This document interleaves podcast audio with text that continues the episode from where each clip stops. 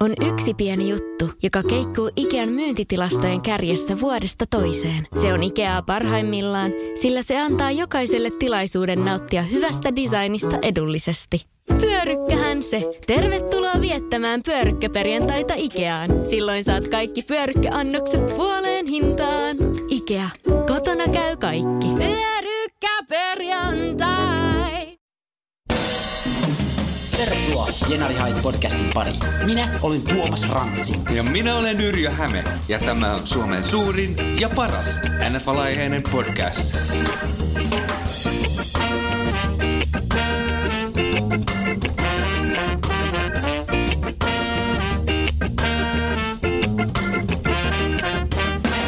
Ja virallisesti tervetuloa ohjelmaamme. Arvon kuuntelijat, täällä me olemme vuoden 2019 Oikein meni.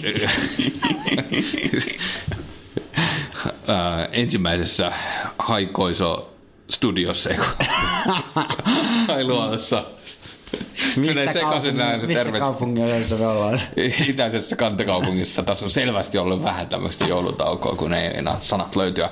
Mutta ei se mitään. Täällä ollaan tosiaan ensimmäinen päivä ensimmäistä uutta vuotta. Vietetään kinkut on syöty ja laatikoistakin osa. Mitäs kuuluu Tuomas? Kiitos oikein hyvää. Täytyy sanoa, että Jano on kuin talkkarilla. Että mä luulen, että ensimmäinen ohranen tipahtelee ihan tonne ikeniin. Kuivuu siihen ennen kuin edes nieluasti pääsee. Mä meinaan olin tuolla semmosessa kotimaisessa Janon kasvatuslaitoksessa nimeltä Hoplop. Oletko koskaan käynyt?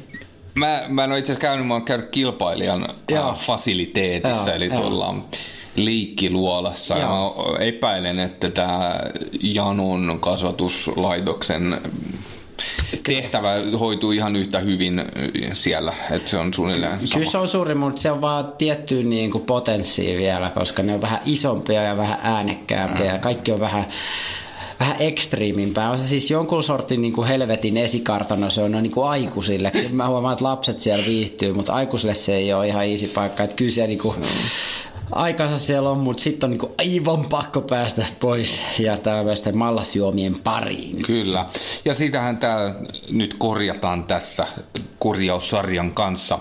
Täällä Hailuolassa täällä ei yleensä tarvitse kauhean kuivin suin istua. Ei onneksi. Mitäs sulla meni Ykä uusi vuosi?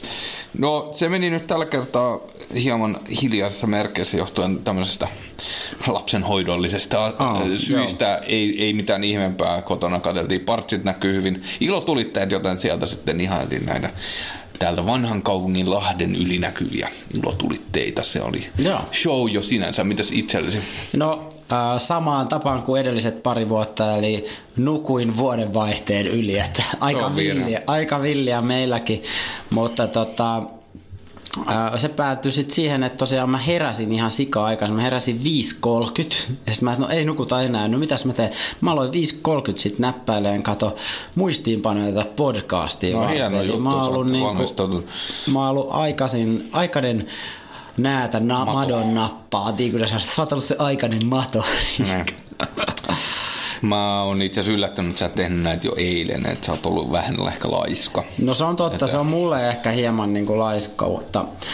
Äh, Mutta myös pitää sanoa, että musta tuntuu, että mä huijaan vähän tätä systeemiä, koska tämä kalja, minkä mä Sä ostin... kräkännyt tämän. Mä oon kräkännyt tämän. Tämä kalja, minkä mä ostin, niin mä ostin tämän jo eilen. Ja Ää. eilenhän kaljassa oli alhaisempi vero kuin tänään. Oli.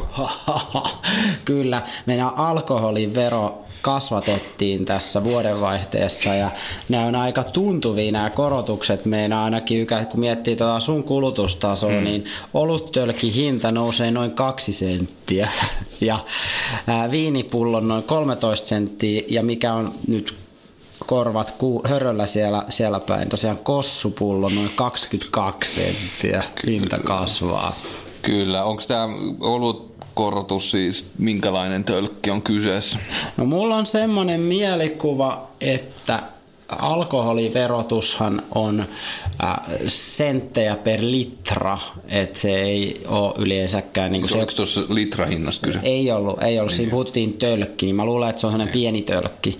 Mutta alkoholiverohan ei ole prosenttia siitä niin kuin hinnasta, niin kuin vaikka alko kun täys arvonlisäverohan on prosenttia hinnasta, mm. mutta alkoholivero on musta niinku tietty mm. euromäärä se tai senttimäärä per litra. Minä harrastan väin käsityöläispanimo eluita.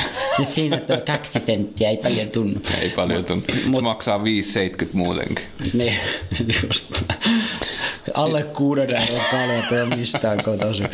Kyllä. Mut siitä puheen ollen, tota, ähm, mulla on semmoinen ehkä mä voin mainostaa, että mä itse asiassa vielä käynyt, käynyt tässä kaupassa, mutta pikkuserkkuni Erkki no. omistaa tämmöisen firman kuin Pien, olette ehkä kuullut sitä. Pien? Pien, joka on tämmöinen ähm, olut kauppa. Joo, okei. Okay. Se on tuossa Helsingin keskustassa on yksi, ja ne oli iso omenassa avannut toisen. Okei, okay, joskus oli Ateneumin kuja. Niin, se on just se. se, se Okei, okay. joo joo. Ai se on sun sukulaisten pitämä. Kyllä, pikkusen cool. sieltä. Cool. Erkki Häme. Niin okay. tosiaan... Äh, oli iso somena avannut tämä, niin, mutta Suomen laki no. sanoo, että tota, et, et sun pitää myydä yhtä paljon ruokaa kuin juomaa. Eli se on tavallaan samalla viivalla kuin K-kauppa tai Joo, no sehän on fiksua. Se on fiksua, jos haluat perustaa ollut kaupat. Niin siellä on jotain niin kuin paikallisten leipomoiden ruisleipää ja tämmöistä. Okay, niin, niin. Mutta nyt äh, Pien oli lähtenyt pois isosta ongelmasta ja syyksi he ilmoittivat sen, että heillä on oikeasti 90 prosenttia alkoholimyyntiä ja 10 prosenttia vaan sitä ruokamyyntiä, joka sinänsä kuulostaa yllättävän paljon ruokamyynniltä se kaljakauppa, niin. mutta oli ilmoittanut, että oli se päällimmäinen syy lopettaa Joo. täällä Iso-Suomen Ne säännöt jotenkin eri tässä Helsingin keskustan toimipisteessä, koska heillä on anniskeluoikeudet, eli siinä on baari okay, samassa niin, yhteydessä, niin, siinä on jotenkin joo. eri, että siinä on se ulosmyynti tai en tunne niin, no, jos menee vaikka Stadin Panimolle, niin en mä sitten saa sieltä mitään niin kuin sipsiä kummallisempaa ja siellähän on niin kuin ulosmyynti kanssa, mutta niin. se on tietysti selkeästi baari. Joo. Mutta että, joo, se on varmaan näin, että se on sitten eri juttu. Okay. Et sinänsä näitä Suomen byrokratian kummallisuuksia tämäkin sitten, että vähintään puolet pitäisi olla myyntiä. Tässä uutisessa tosin, missä tässä sanottiin, niin. kommentoitiin, oli haastateltu myös jotain itse byrokraattia, joka valvoo tätä. Mm. Ne vaan totesi, että et ei me olla itse valitettu yhtään mitään tälle pienkaupalle, että, tota, että ne oli kerran käynyt katsomassa, kun saa avasi ovensa ja katsonut, että siellä on niin. ruokaa myynnissä, ne oli sille, että on ihan ok. Että niin ei täs... mistään tilinpäätöksestä käy jälkikäteen katsomassa sitä, että kuinka paljon on Ilmeisesti tätä, ei. kuinka paljon tätä. Ilmeisesti että, ei. Niin. Voi olla, että ne olisi valittanut jatkossa. Niin. Mutta nämä sanoi, tämä Erkki sanoi, että he olivat niin kuin ennakoivasti sitten sulkeneet niin. toinen pisteen kuulostaa ehkä vähän siltä, että se ei ollut ehkä mikään tämmöinen kassamagneetti, miten sanotaan näin. Niin, niin varmaan, jos se olisi ollut äärettömän, äärettömän hyvä, niin, niin tämmöinen cash cow. Niin, sitä ei olisi niin kuin ennakoivasti suljettu tämmöisen takia ennen kuin joku edes valittaa oh. koko asiasta. Mutta joka tapauksessa pien olutkauppa on auki. Okay, Helsingin keskustassa ehkä mäkin joskus vielä käyn. Tämmöinen ilmainen mainos siihen suuntaan. Menkää kaikki ihmeessä sinne. Tota, Tämä oli pitkä tangentti ja mitäs muuta me introduceerattaisiin tänään. Voidaanhan me tuosta niinku hyökätä vaikka aiheeseenkin tosiaan, koska NFL-aiheesta podcastia tässä tehdään. Mielenkiintoista on se, että tuo runkosarjan viimeinen kierros, eli viikko Kyllä. numero 17 pelattiin tuossa nyt sitten ää, männä viikonloppuna, joten edessä on enää playoff. Kyllä, matsien määrä vähenee, tai siis tulevien matsien määrä on vähentynyt olennaisesti, mutta jokainen jäljellä olevista matseista on täyttä timanttia, yhtään turha matsia enää jäljellä. Ja mielenkiintoista on se, että myös viime viikon loppuna oli aika paljon panoksia näissä viimeisen kerroksen tietyissä matseissa. Kyllä oli. Ja niistä me otetaan semmoiseen syväluotaukseen toi Indianapolis Colts at Tennessee Titans sekä Minnesota Vikings at Chicago Bears tietysti, vai oliko se toisinpäin, Bears at Vikings. Joo, Bears. Kuitenkin äh, katsotaan myös muiden merkittävien matsien highlightit. Puhutaan tietysti Black Mondaysta, eli aina kun runkosarja päättyy, niin huonoimmat, huonoimmat valkut saa kenkää. Sä olit menossa johonkin mustiin, mutta ei me ehkä mennä mustiin tänään. Se on musta maanantai, mutta... Mitä? Jossain oli tämmöinen uutinen, että tämä Black Monday oli vähän niin kuin, että se ei ollut tälleen niin kuin rotuprofiililtaan tasapainoinen Aa, tänä okay, vuonna. Niin, niin, joo. Et siinä poikkeuksellisen monta Nimenomaan. tämmöistä vähemmistöedustajaa Okei. laitettiin pihalle. Mutta Joo, joo. voidaan ehkä katsoa ne tilastot tuossa. Voidaan katsoa. Sitten niillä on se mielenkiintoinen ruuniruuli, josta ehkä joskus voidaan puhua tarkemminkin, mutta että kaikki näitä NFL-valmentajia koskee se, että jotenkin siinä haastatteluprosessissa pitää olla sopivan verran myös kaikkia vähemmistöjen edustajia Mm, okei. mukana, että sä et voi haastatella vaikka pelkästään niin kuin meksikolaisia tai pelkästään valkoisia miehiä. Et sun pitää haastatella kaiken näköistä jengiä. Se on se haastatteluprosessi, kai sä saat lopulta valita tietysti parhaan, mikä löytyy.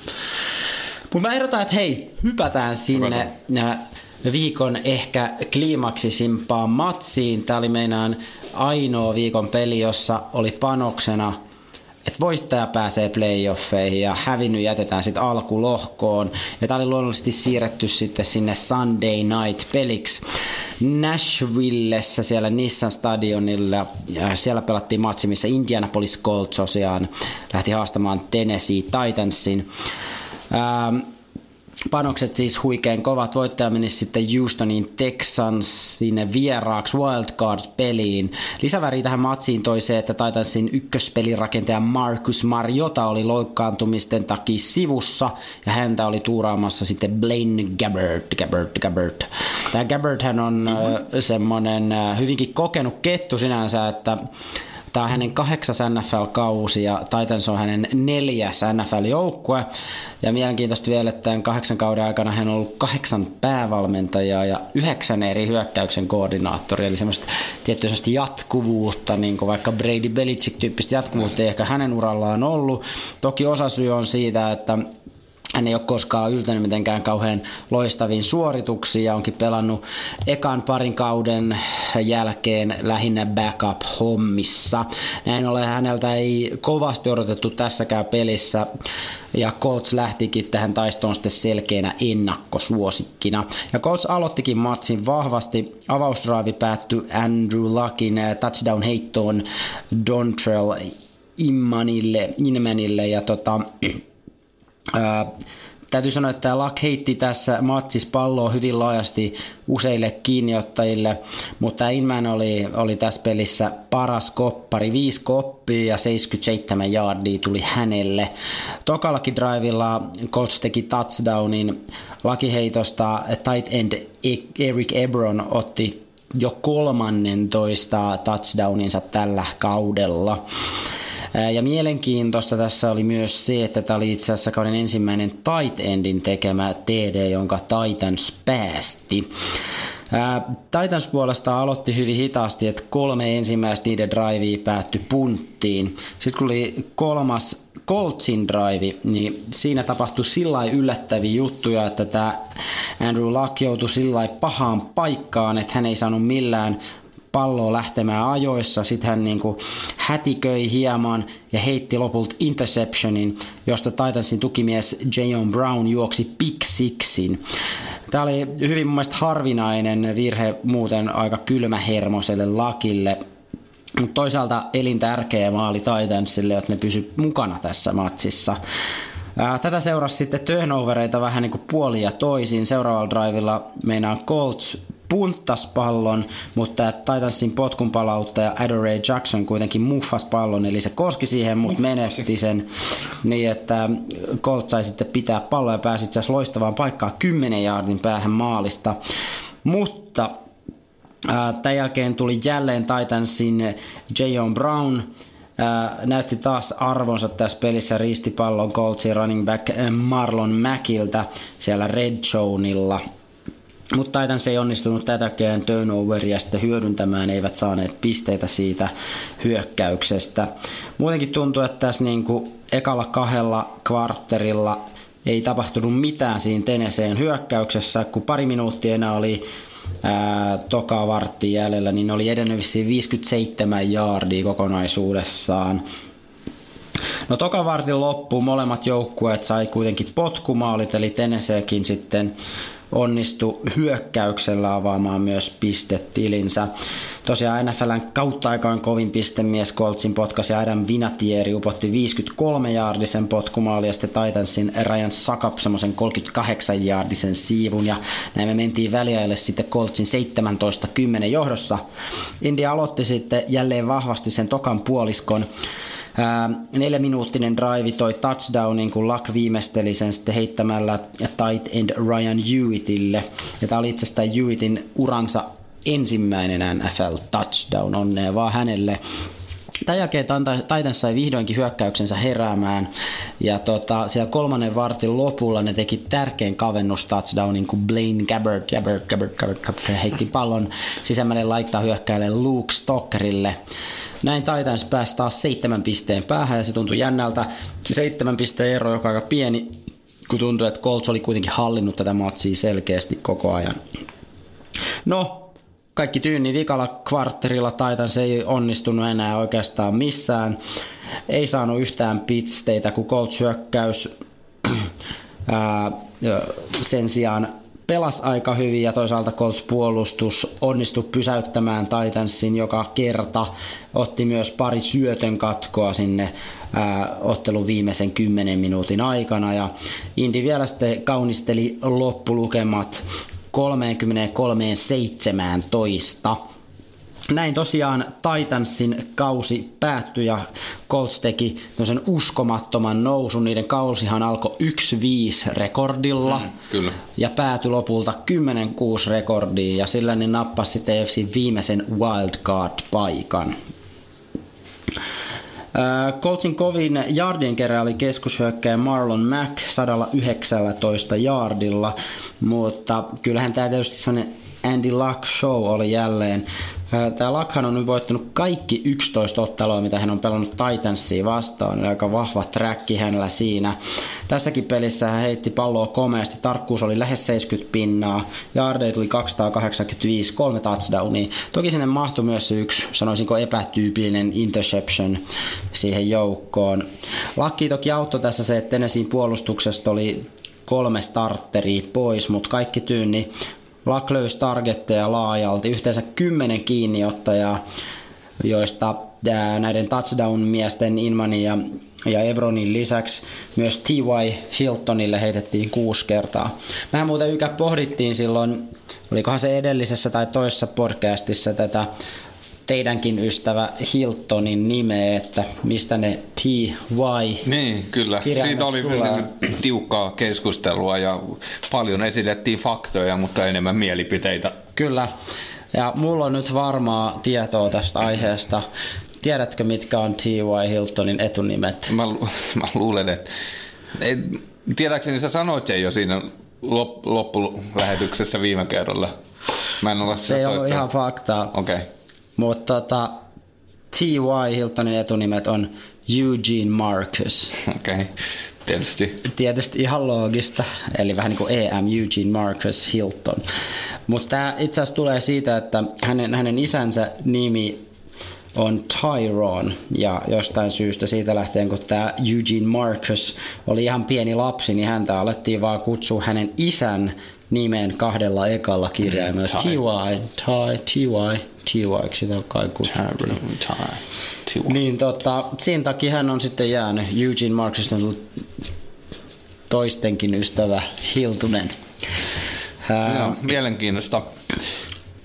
Se on, mun, munkin nimi on joskus luultu taiteilijan nimeksi, mutta se ei ole. Niin, se on niin eksoottisella tavalla suomalainen. Kyllä. Meillä oli muuten myös viikkokilpailu, jos piti veikata Andrew Luckin heittojaardit.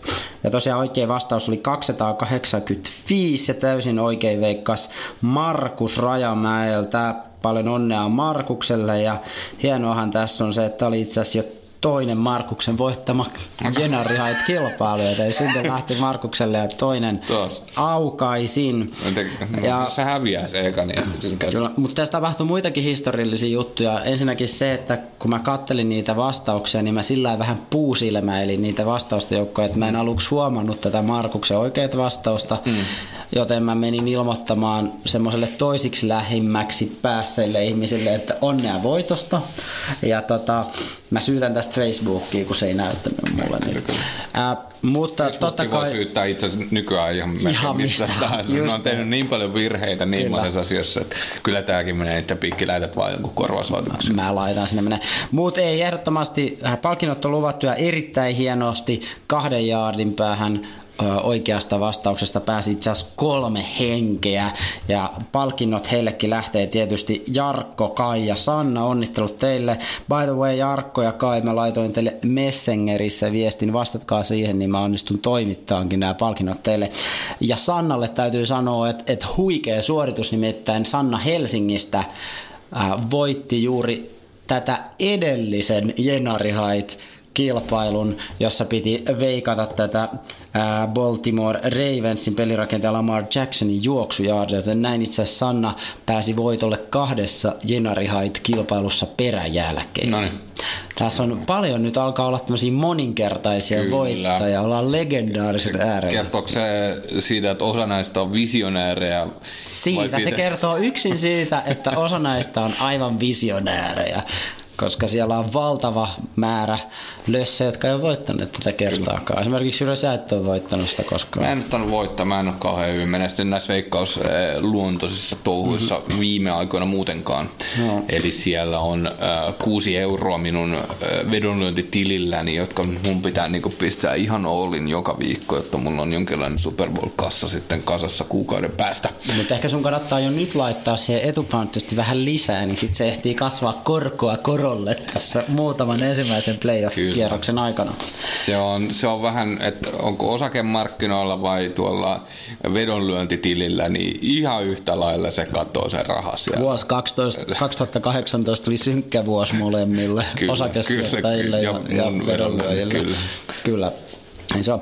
Meiltä muuten saatiin myös tämmöinen mielenkiintoinen ku- kuuntelijakysymys ja mä haluaisinkin ehkä esittää tämän ensin sulle. Nimittäin Matti Turusta kysyy meiltä, kun kerran Andy Lakista hohkattiin ja, ja suorastaan järjestettiin kisa hänen liittyen, niin Yrjö, onko sun mielestä Andy Luck, onko hän miespelin rakentaja? Joo, on. Oot sä näet, sillä hän oli se partakin itse asiassa. Joo. Mä nyt... Mä itse On si- on sillä katsonut, edelleen, se ei ole ihan se ei ole ihan niin iso kuin silloin. Niin, se oli jossain vaiheessa sen näköinen, että se on herännyt jossain sillan alla. Kyllä, Mutta se siis on semmoinen vähän luolamies. rauhallisempi. Joo. Siis ei pelkästään ulkonäkö tee miespelin rakentaja, mutta kyllä se auttaa. Joo, joo. Ja siis onhan se nyt kova tekijä. Ja joskus silloin oli vähän silleen, että on vähän olkapää kipeä ja sitten valmentaja sanoi, että se on varmaan taas mentaalista. se, se ei ole miespelin rakentajan kaltaista, mutta kyllähän on näyttänyt sillä, että hän kantaa sitä joukkuetta Joo. todella pitkälle. Ja se, se on iso, jos, jos Andrew Luck loukkaantuisi, niin tämä joukkue romahtaisi saman tien. Kyllä. Ja sit siinä ei ole mitään kysymystä Kyllä. mun mielestä. Ja ehdottoman tärkeä tekijä. Mm. Katsotaan kohta tilastot itse asiassa. Mulla ei nyt suoraan sano, että miten Joo. Hyvä hän on niin kuin ranking mielessä, mutta kyllä mä sanoin, että se on siellä, ää, jos ei top vitosessa, niin Joo. lähellä. Joo, mä allekirjoitan kaiken ton, mitä sanot. Hän on musta loistava, loistava tekijä, erittäin tärkeä ja hän on valtavasti potentiaali, mutta jotta hän saisi kunnioitetun miespelirakentaja-tittelin, niin mun mielestä hänelle ei ole vielä ihan loppuun vietyjä näyttöjä. Mä oon sitä mieltä, että No hänessä on ehdottomasti potentiaali, mutta esimerkiksi Super Bowl-voitto, ehkä pari No joo, sellaista sormusta, se niin, niin, kyllä auttaisi ehdottomasti. Hän on vielä vähän niin kuin... Mutta on enemmän rankenta kuin Eli Manning. No, jolla on kaksi sormusta. niin, niin. Mä oon ehdottomasti samaa mieltä, mä oon samaa mieltä. Ääni Lakista muuten just näytettiin jotain tilastoa tuossa, että hän on niin kuin, kun hän oli käytännössä koko viime kauden poissa, niin, niin tota, kun on katsottu tällaisia pelirakentajia, ää, jotka on palannut yhden loukkaantumiskauden jälkeen takaisin kuvioihin, niin hän on itse asiassa ää, jopa hieman parempi kuin mitä Peyton Manning heitetyissä touchdowneissa.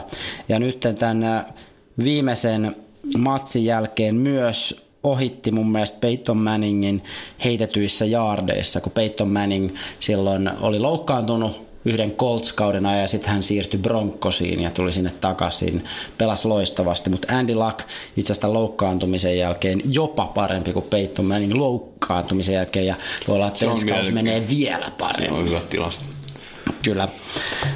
Tämä on, joo, mä yritin, mä katson näitä tilastoja, kun taas tulee mielenkiintoinen fakta, että joo. kun mä katsoin täältä NFL Statsista, Tämä on vähän väärä kategoria, mikä tässä on näkyvillä, mutta katsoin, että kenellä on paras passer rating. Mm. Tämän runkosarjan jäljiltä tältä kaudelta. Niin, tähän on ykkös siellä useampi nimi ja siellä on myös Danny Amendola. Ja... No on heittänyt y- yhden heiton, niin se on täydellinen. Jostain syystä mun selain ei tue nyt tätä, että mä näkisin pelkät kuubet. Mutta kerrotaan se fakta kohta, koska näin ei ole ehkä kauhean mielenkiintoisia. Odell Beckham mielenkiintoisesti on heittänyt siis kaksi Aha. heittoa ja onko se nyt molemmista sitten tullut TD on. Eli hänellä on äh, ainoana näistä täydellisen reitingin Just. omaavista pelaajista kaksi heittoa. Onko muuten yksi. Matt Breiter siellä? Nimittäin nyt on. nähtiin tosi mielenkiintoinen. Mutta hän ei ole ykkös siellä. Hän on itse asiassa kasi siellä näiden seitsemän ykkös siellä jäljellä. Mä en osaa nyt suoraan sanoa, minkä takia se on sitten... No se ei ollut täydellinen, se ei ollut tarpeeksi pitkä niin Se on lyhyempi heitto, kyllä. Ja tosiaan Matt Breiter eli Detroitin potkaisija teki tuossa tosi mielenkiintoisen satuin näkemään sen livenä niin sanotusti telkkarista, kun kattelin sitä NFL Red Zonea tuossa Männä viikolla tosiaan äh, niillä oli neljäs yritys, selkeä niin potkumaalipaikka, mutta ne teki hämäyksiä, joten potkasi. Ja Breiter, joka tunnetaan muun muassa siitä, että hänellä on ää, tilillään tämä kaikkien aikojen pisin NFL-potkumaali, niin hän nyt sitten heitti touchdownin ja tota, yllättäen. Ja se taisi olla hänen uransa ensimmäinen ja heitto ja heti touchdown. Ja hieno oli tietysti sen jälkeen, että hän pääsi sitten viimeistelemään sen myös potkaisemalla sen lisäpisteen sisään sen touchdown perään. Kyllä. En tiedä, onko toista mokomaa nähty. Joo, hän oli paras passer rating potkasioista.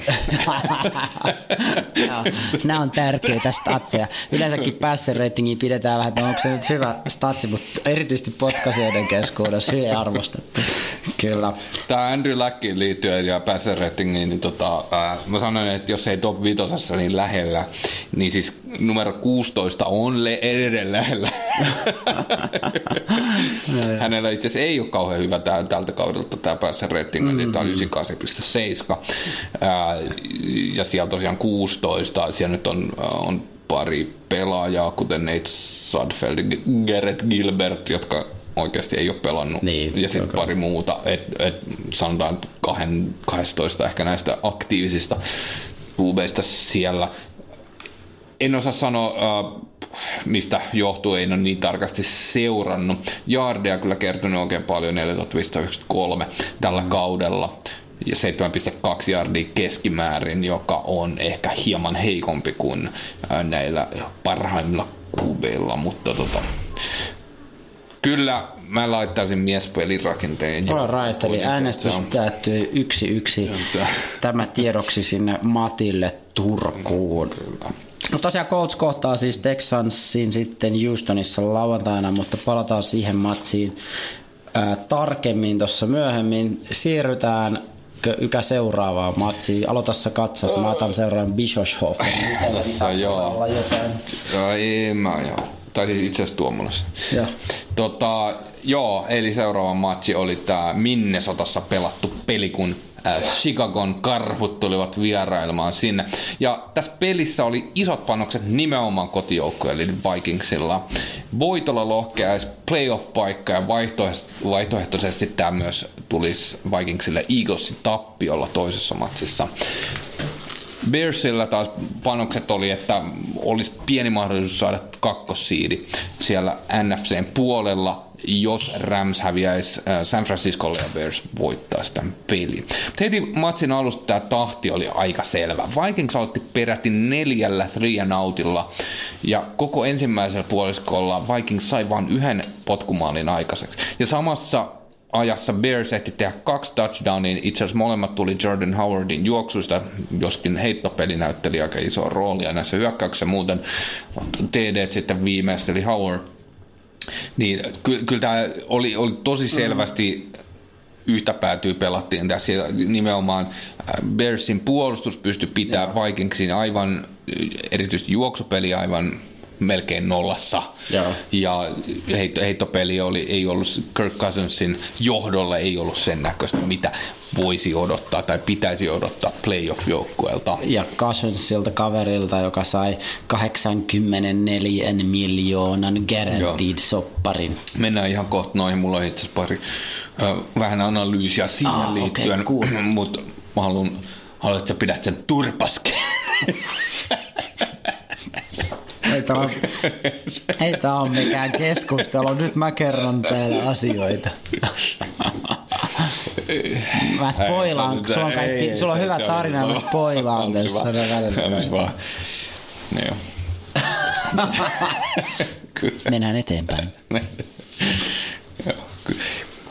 Kolmas kvartteri oli vaikeaksi hyökkäyksen paras, kun Cousins heitti 12, 12 yrityksen 92 yardin etenemisen päätteeksi Stefan Diggsille touchdownia ja näin jengi pääsi kolmen pisteen päähän Bearsista 13-10 oli tässä vaiheessa tilanne. Tämä kuitenkin jäi vaikeaksi ainokaiseksi touchdowniksi ja Bears vielä neloskvartteri alkuun Terry Cohen touchdownilla ja kahden pisteen lisäpisteellä meni 21-10 johtoon peli oli oikeastaan siinä ja Vikings ei mitenkään kauhean pelottavasti päässyt enää siinä lähellä. Mielenkiintoista tässä matsissa muun muassa tilanteen puolesta oli se, että oli aika selvä, että Rams voittaa ton San Franciscon siinä samaan aikaan pelatuspelissä, joka tarkoittaa sitä, että Bearsilla oli hyvin vähän. Ei ollut oikein mitään pelissä. Aivan siinä. nimenomaan. Mutta he piti kuitenkin kaikki aloittajat siellä pelissä. Pelistä oli poissa oikeastaan ainoastaan ne, jotka oli jo ennen matsia tiedossa, että ne on jotenkin loukkaantunut. Muun muassa Khalil Mack oli, ei pelannut tässä matsissa. Ja. Mutta siis jotenkin semmoinen selkeä motivaatio, että me halutaan niin kuin voittaa tämä Vikings niin, oikeasti. Niin, kyllä, ja, kyllä, ja Trubiski oli ihan loppuun asti pelissä, joka on Joo. sinänsä hatunnoston paikka. Mm, ja varmasti mm. haluaa myös kokemusta sinne ensi viikon playoff-koitokseen. Just näin. Tosiaan tässä matsissa Bearsin puolustus oli kivenkova ja isossa roolista, äh, roolissa erityisesti Vikingsin juoksun pysäyttämisessä. Minnosata eteni vaan 63 jardia maata pitkin koko matsissa. Ja Bearsin puolustus teki äh, itse asiassa tällä kaudella joukkueen ennätyksen päästetyissä äh, juoksujaardeissa runkosarjan aikana. Äh, se oli keskimäärin 80 jardia per peli. Okei. Okay. Bearsin linja järkäleet sai tässäkin mm. matsissa neljä säkkiä oh, aikaiseksi Cousinsille, että vaikka Kelly Mack oli tosiaan ulkona tästä Joo. koitoksesta. Että kyllä, kyllä siellä löytyy ja tämä on, tämä on tosi mielenkiintoinen jengi siinä, mm-hmm. että ko, tosi kova puolustus, oh. myös se hyökkäys, oh. hyökkäys pystyy potentiaalisesti tekemään todella paljon niin maata pitkin kuin ilmassa ja mm. Trubisky osaa myös siitä juosta. Kyllä. Tosiaan palataan tähän Kirk Cousinsiin. Niin. ensimmäinen vuosi Vikingsi pelirakentaja ei siis sujunut ihan toivotulla tavalla. Mm. Kirkin oli äh, piti olla niin tämä viimeinen puuttuva palanen tähän Super Bowl-kaliberi jengistä. Mutta sen sijaan jengi ei päässyt edes playereihin tässä vaiheessa. Mm. Eli Case Keenum viime kaudella äh, pidettiin, että hän on niinku se heikoin lenkki siinä, että hänestä pitää niin. päästä eroon ja että, että tota, nyt, nyt otetaan huippu QB, kaikki muut palaset kohdallaan mm, ja mm. kuitenkin tämä on se lopputulos. Tässä Kyllä. Washington Post-lehden sivulta itse asiassa löytyy tämmöinen mielenkiintoinen analyysi, että miten äh, tämä off-seasonin QB-ruletti, jossa oli Axel Smith ja Kirk Joo. Cousins ja Case Keenum, äh, eli vaihto paikkoja. Case Keenum lähti Vikingsista, Kirk Cousins tuli äh, Redskinsista Vikingsiin ja Axel Smith tuli sitten tuolta Chiefsistä Redskinsiin, niin siinä ei oikeastaan ollut yhtään ainoastaan voittajaa. Ei voittajia, siinä ei ole voittajia. Redskinsin osalta siinä oli... Kuka ei päässyt playoffiin? Ei päässyt. Siinä oli Redskinsin osalta pidettiin kyllä hyvänä siirtona sinänsä sitä, että, että sitten Cousins hankkiut hankkiuduttiin eroon, koska se olisi ollut äärettömän kallis Tosi kaveri. kallis, oli ja, pari franchise kyllä, kyllä. Jo. Ja se Axel Smith oli tavallaan niin kuin hyvä löytö mm, siihen aivan. saumaan, mutta oli niin kuin huono tuuri, mm. että Axel Smith loukkaantui kyllä. se, niin pahasti, ja hän itse asiassa ei tiedetä vieläkään, että pääseekö hän pelaamaan esimerkiksi ensi kaudella, koska aivan. siinä on ollut vaikeuksia tämän murtuneen jalan parantumisessa. Just Nyt näin. Kirk Cousins ei ole ollut niin hyvä kuin mm. mitä toivottiin, ja itse asiassa äh, Cousins ei ole ollut mitenkään surkea, mutta hän ei ole ollut se stara, mitä Vikings toivo tässä Just positiossa. Näin. Ja passer rating oli 9, 99 jotain tätä luokkaa, joka on siellä niin kuin ihan jees tasolla, ei ole top 10, mutta ei mm, kaukana, mm. se oli itse asiassa hyvin samankaltainen Andrew Luckin, Luckilla. Mutta viime kaudella Case Keenumilla oli melkein täsmälleen sama, se taisi olla 98. Just Eli näin. se ei ole mitenkään semmoinen ei upgrade. upgrade. Ei. Aivan. Ja Case Keenum ei myöskään pärjännyt mitenkään erityisen hyvin siellä Broncossa. Siinä, siinä on niin kuin lopputulos tästä, niin. tästä niin kuin ruletista. Just näin. Siitä vähän sitä Kirk Cousinsia pidetään semmoisen kaverina, joka on hyvä huonoja joukkueita vastaan, mutta huono kyllä, hyviä niin, joukkueita niin, vastaan. Ja tietysti tällä kaudella Vikingsilla kyllä. oli aika kova skedule, kun ne viime kaudella pääsi niin pitkälle, niin Joo. vastassa on ollut paljon hyviä joukkueita. Kyllä, ja my- myös, että Bears on parantanut otteitaan tosi paljon, ja Bears voitti molemmat kerrat nyt Vikingsia vastaan, niin on vaikuttanut tähän. Ja tosiaan se, että Kirk Cousins, että et, et hän pelaa niin kuin, taidot on siellä, mutta avainpaikoissa, että se ei auta, että etenee 90 yardia sinne red zonelle ja sitten mm. heittää se interception. Niinpä. Hänellä hänellä taisi olla, oliko seitsemän fumble ja kymmenen interceptionia tällä kaudella. Että se, se on niin kuin liikaa yksinkertaisesti mm. sille, että olisi tämmöinen huippukuube. Hän ei ole miespelin rakentaja missään nimessä. ei ole, ei ole, ei ole. Joo, no kuitenkin. Uh, Bears itse asiassa kohtaa nyt sitten Eaglesin ensi viikonloppuna, mm. koska Eagles voitti oman matsinsa mielenkiintoista olisi ollut itse asiassa, jos Vikings olisi sitä voittanut, niin tämä olisi ollut uudestaan tämä sama kohtaaminen sitten Chicagossa Aivan. seuraavana viikonloppuna, mutta nyt Kyllä. tulee sitten vähän vaihtelua, eli Philadelphiasta matkustetaan sinne Soldier Stadionille. Bears on ensimmäistä kertaa kahdeksaan kauteen playoffeissa ja voittanut yhdeksän viimeisestä kymmenestä pelistä. Tämä 12-4 rekordi, jonka he sai kasaan, on paras sitten vuoden 2006. Kyllä. Ja joukkue itse asiassa lähtee selvänä ennakkosuosikkina tähän villikortti matsi Eaglesia vastaan. Taisi olla kertomien puolesta äh, selkein äh, näistä oli, kaikista. Se oli aivan selkeästi selkein. He heidän kerroin oli noin 1,4, kun tsiikasin tuolta vedonlyöntötoimista. Se on tosi mielenkiintoista. Eaglesilla itse asiassa tämä mielenkiintoista myös tämä QB-tilanne, eli Carson Wentz ei nyt ole ei ole, siellä on Nick Foles joo, Nick Foles jälleen hoitamassa joukkuetta playoffeihin. Se oli tosiaan Philadelphia Eaglesilta hieno peli, nehän jätti Redskinsin tosiaan pääkaupungissa vielä pelattu matsin. Jätti Redskinsin nollille, ne voitti ottelun 24-0 ja tosiaan sitten ne pääsi lähes ihmeen kaupalla niin, niin tuonne wildcardeihin. Et sitä ei ainakaan muutama viikko sitten näytti siltä, että mm, tähän ei kyllä. oikein niin kukaan usko. Kyllä. Mut niin siellä on, en mä nyt sano, että se on mitenkään Nick Folesin ansio, mutta ainakin kaikki uskoo, että Nick Foles on nyt semmoinen kultasormi, semmoinen niin midas, joka tekee niin kuin keskinkertaisuudestakin huonoa, mutta lähtökohdat on tietysti vähän erilaiset kuin viime kaudella. Eagles oli jotakuinkin se liigan paras joukkue niin kauan kunnes Vents loukkaantui.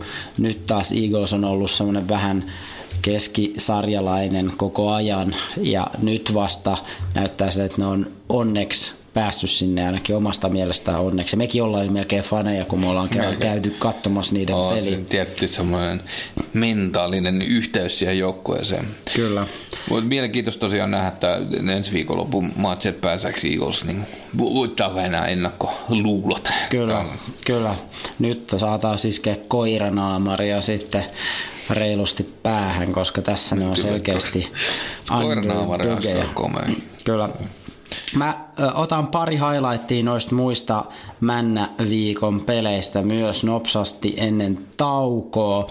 Tosiaan Houston Texans voitti Jacksonville Jaguarsin selkeä numero 23 ja varmisti sitten sillä AFC Southin voiton kolmannen kerran nyt neljän vuoden sisällä.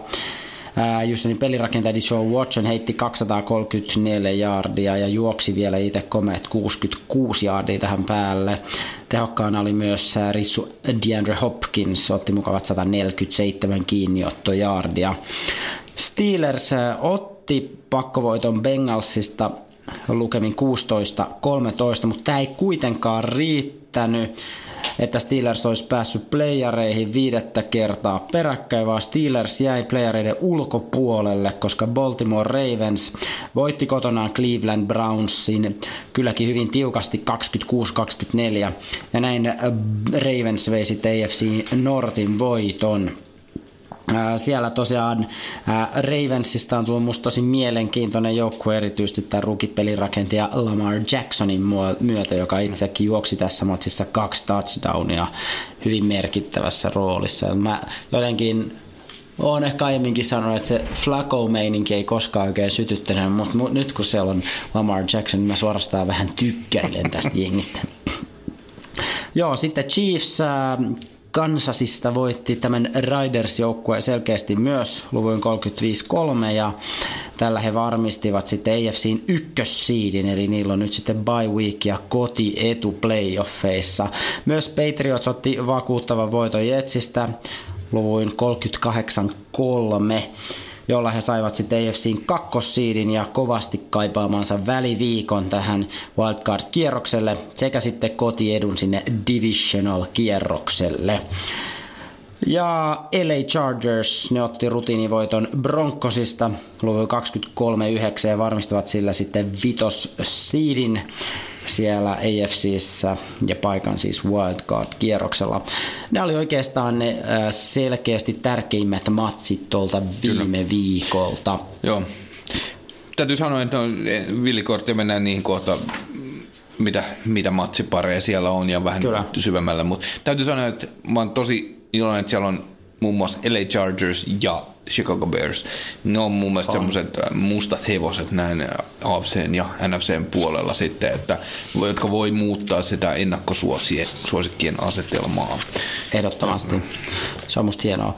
Pidetään semmoinen Boddingtonin mittainen tauko ja jatketaan sitten vähän Black Monday uutisilla ja tulevan äh, viikonlopun peleillä. Näin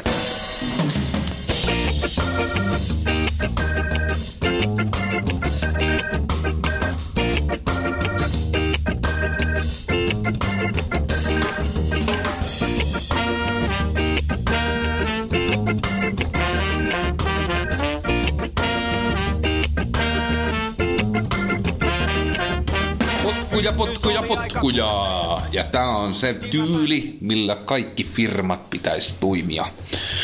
Eli ulos tai ulos.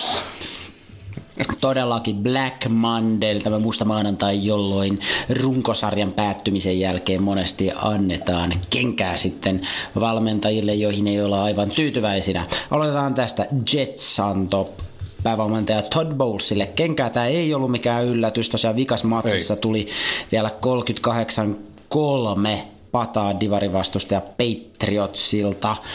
Bowles ehti valmentaa Jetsia kaudesta 2015 asti. Ekana vuonna rekordi oli ihan hyvä 10-6, mutta tämän jälkeen Jets on jäänyt kolme kertaa putkeen AFC Eastin viimeiseksi. Ja tietysti Jets-fanina tämä tuntuu aika karvakkaalta. Uudeksi päävalmentajaksi on ollut spekulaatioissa muun muassa Jim Harbaugh, joka on siis entinen 49ersin päävalmentaja ja nykyinen Michiganin yliopiston coachi. Hänellä tosin on sellainen soppari, että häntä tuskin tullaan näkemään vielä ainakaan ensi kaudella NFLssä. Jets on myös ilmoittanut haastattelevansa Chiefsin hyökkäyksen koordinaattoria Eric Beenemiä ja tota, tai B Enemy hän sen nimi on, ja myös Buccaneersin OC Todd Monkenia tähän tehtävään, ja varmaan muitakin ka- kandidaatteja siellä vielä kuullaan. Ää, myös toinen mun suosikki Denver Broncos lähetti päävalmentajansa etsimään uusia haasteita elämäänsä. Tosiaan kaksi kautta villiheppoja valmentanut Vance Joseph sai lähteä. Josephin alaisuudessa Denver jäi ekana vuonna viiteen ja nyt sitten kuuteen voittoon. Tämä ei tietenkään riitä. Jonkun piti lähteä ja kun general manager John Elvey hän on semmoinen Denverissä niin kuin messias, niin häntä nyt ei ainakaan voida pois laittaa. On päävalkun aika siis lähteä. Tehtävää spekuloitiin Baltimoren John Harbouta, mutta Harbour saikin Ravensista jatkopesti, joten häntä ei tulla näkemään ainakaan. Haastateltavaksi on tulossa ainakin Bersin puolustuksen koordinaattori Vic Fangio, Steelersin hyökkäyslinjan valmentaja Mike Manchak, joka on aiemmin itse asiassa ollut päävalmentajana Titansissa, ja myös New Englandin puolustuskoordinaattori Brian Flores on kutsuttu haastatteluihin, eli melko laajalla kammalla Broncos uutta kaveria etsii. Täytyy sanoa, että meidän kannattamille joukkueille tämä ei nyt ole ollut mikään ihan niin kuin huipea, huikea vuosi. Jets on meidän molempien suosikki, antoi potkut. Uh, mun suosikki Denver Broncos antoi valmentajalle potkut ja sun suosikki Green Bay antoi aiemmin valmentajalle potkut. Et vähän on nyt ollut synkkyyttä ilmassa sen suhteen, mutta ei vaivuta siihen, vaan nautitaan siihen mitä on. Sanoit jo, että Green Bay oli pyytänyt tota Josh McDanielsia haastatteluun sinne. En, okei, okay, mutta sehän on ihan luotettava jätkä. On, se on tosi luotettava jätkä, että hän ei koskaan jätä ää, ketään pulaan. Tulematta, kun kerran on sovittu jo. Ei, tar- ei katsotaan ne paperit. joo, paperit, paperit vaan joo. Tämä on kättä päälle vaan. Mä tuun, joo, joo, joo.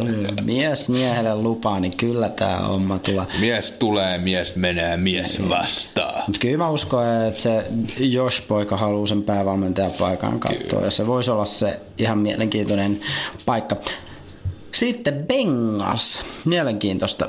Ne antoi 16 vuoden jälkeen potkut head coach Marvin Lewisille. Kaverilla on siis kiitettävän pitkä ura takana Cincinnatin peräsimessä. Tuona aikana voittoja on tullut hitusi enemmän kuin tappioita. Marvin Lewisin rekordi on 133-122. Ja yksi tasapelikin sen lisäksi. Yhdessä vaiheessa playoff-paikka aukesi jopa viitenä perättäisenä vuotena Luisin aikana Cincinnatille. Mutta kaverin ehkä sellainen risti on ollut, että hän ei onnistunut voittaa ainuttakaan playoff-peliä Bengalsissa. Yhteensä Bengals on seitsemän kertaa ollut playoffeissa hänen aikana, eli 0-7 on sitten Luisin rekordi. Se on vähän synkkää. Jatkaa spekulaatioissa on ollut jopa tämä Hugh Jackson, jonka siis Browns potki pois, mm. mutta joka on ollut tässä Bengalsin organisaatiossa mukana.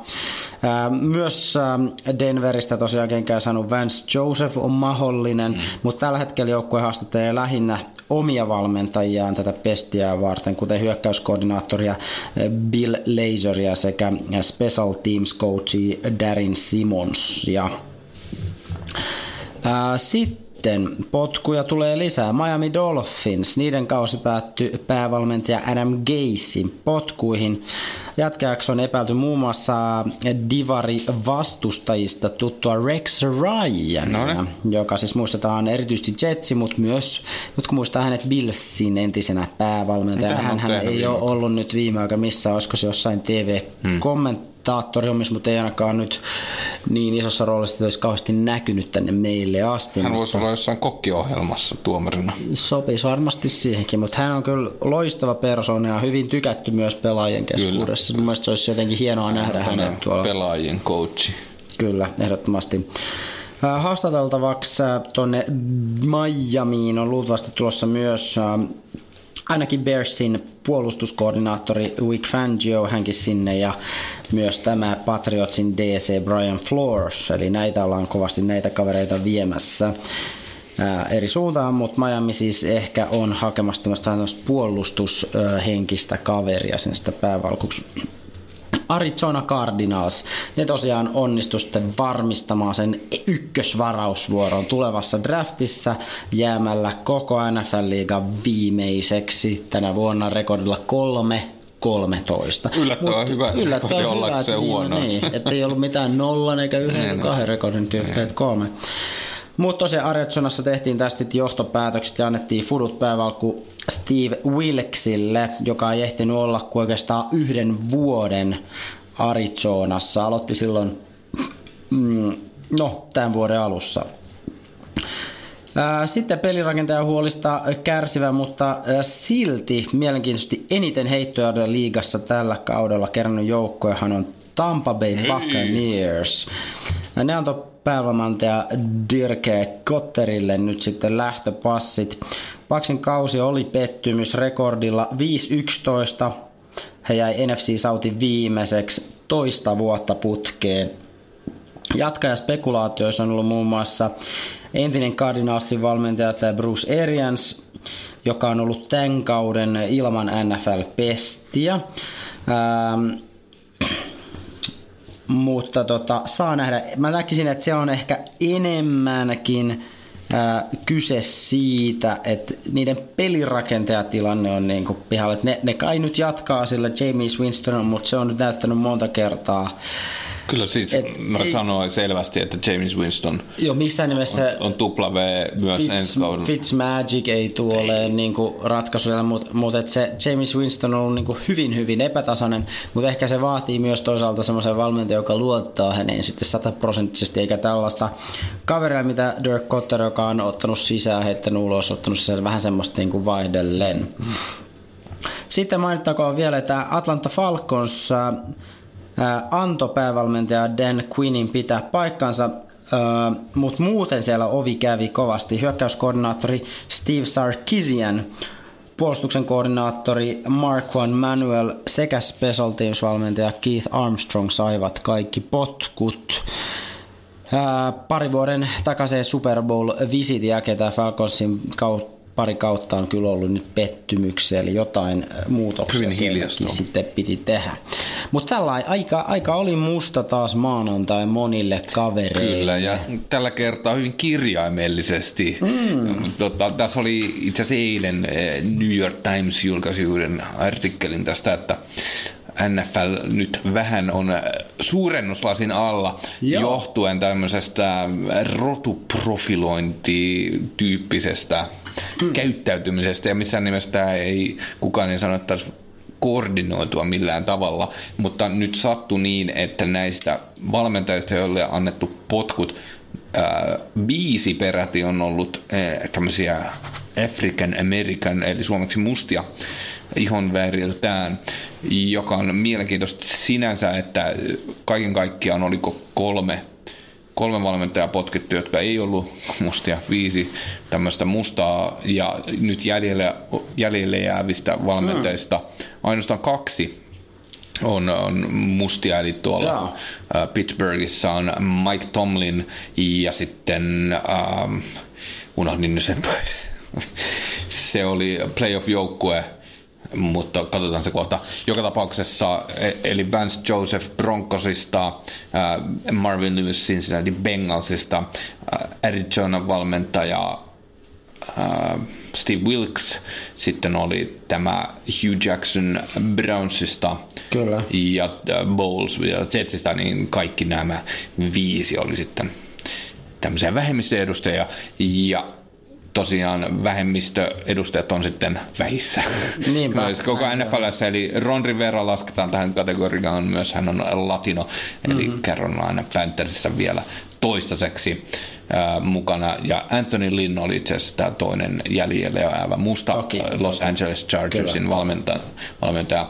Mutta äh, jonkinlainen äh, tilastollinen anomalia on. tässä on kyseessä vähintään, ellei sitten jotain koordinoitua.